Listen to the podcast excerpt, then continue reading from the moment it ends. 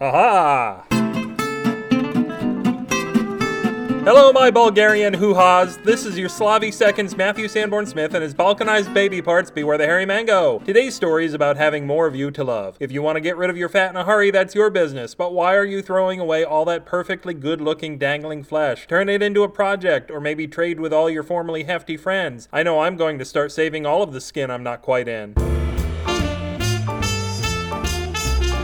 The Skin I'm Not Quite In by Matthew Sanborn Smith. Man, Sheila loved her tattoos. Ever since she was a little girl and her mom practiced on her while she went to tattoo school, Sheila was the queen of ink. But then, at 30 years old, Sheila was in crisis. She was covered from scalp to soul in tattoos, and there was still a whole world of tattoos that she wanted to get. She had even gotten her tongue and eyeballs tattooed, and things got pretty gooey getting those last ones. She didn't want to have any of the old ones removed. She went into a depression but refused to cry for fear that the ink from her tear duct tattoos might run. Then one day her dad just happened to ask if she'd mind if he practiced for his new job on her. She almost said sure, but then thought it might be wise to ask about it first in case it was something like cattle prodding or testing powerful new laxatives. What's your new job? Skin growing. It was like a light came down from heaven, punched a hole through her roof, the top seven floors of her apartment building, and shone down on her. Sheila's dad started out small, like growing some extra earlobes on her, but she would have none of that. She demanded that he grow scads of skin on her, like she just lost 700 pounds or something.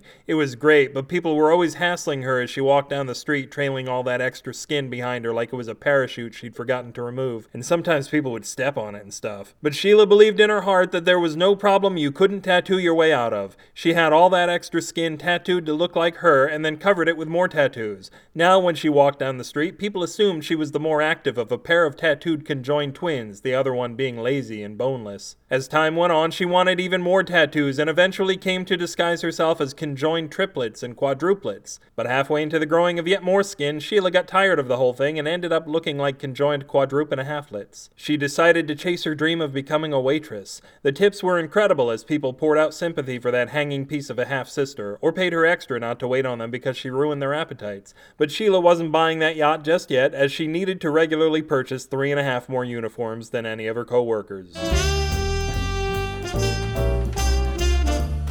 If this story needed your skin, you can soak it and other unwanted kittens at the URL of the epidermal bewarethehairymango.com. Huff like, why I've never, in the comments for this post, or and email me and we'll panda to my cartoon loving audience at Matthew at or try and find my chili willy at at gmail.com. But honestly, if it's chilly enough, you'll mistake it for a chili gina. There's no way I'm going to make it to the end of this month with 31 more things the SF and SF signal stands for, but today it stands for Sapphire Frankfurter, the hermaphrodite stripper who dances down at the airport lounge just down the street from sfsignal.com. Yes, I'm afraid of flying. Why do you ask? Tell your local vocal yokels on the street to shout the words bewarethehairymango.com throughout the hills, and hopefully one of these people will listen once they get electricity. Yes, I know, bewarethehairymango.com is all one word, and you don't have to tell me it's all lowercase. It's 2013 for Christ's sakes. Those are assumptions that I'm already making. Tweet the petite that all your small friends should follow me at twitter.com slash upwithgravity so I can pretend I'm a giant, and finally wear my leafy off-the-shoulder tunic, which rides so high up my thighs it barely covers my hips, and the truly petite among my new followers might call the police once they see my little sprout. If you know anybody who likes giving money to the less fortunate, tell them about this podcast. They'll definitely want to hit the donate button on my site because when I tell people about this show, they always tell me how unfortunate that is. This podcast runs loosely down the hind leg of an irritably boweled, dairy loving, Olestra packed Creative Commons Attribution Non Commercial Share Alike 3.0 unported license.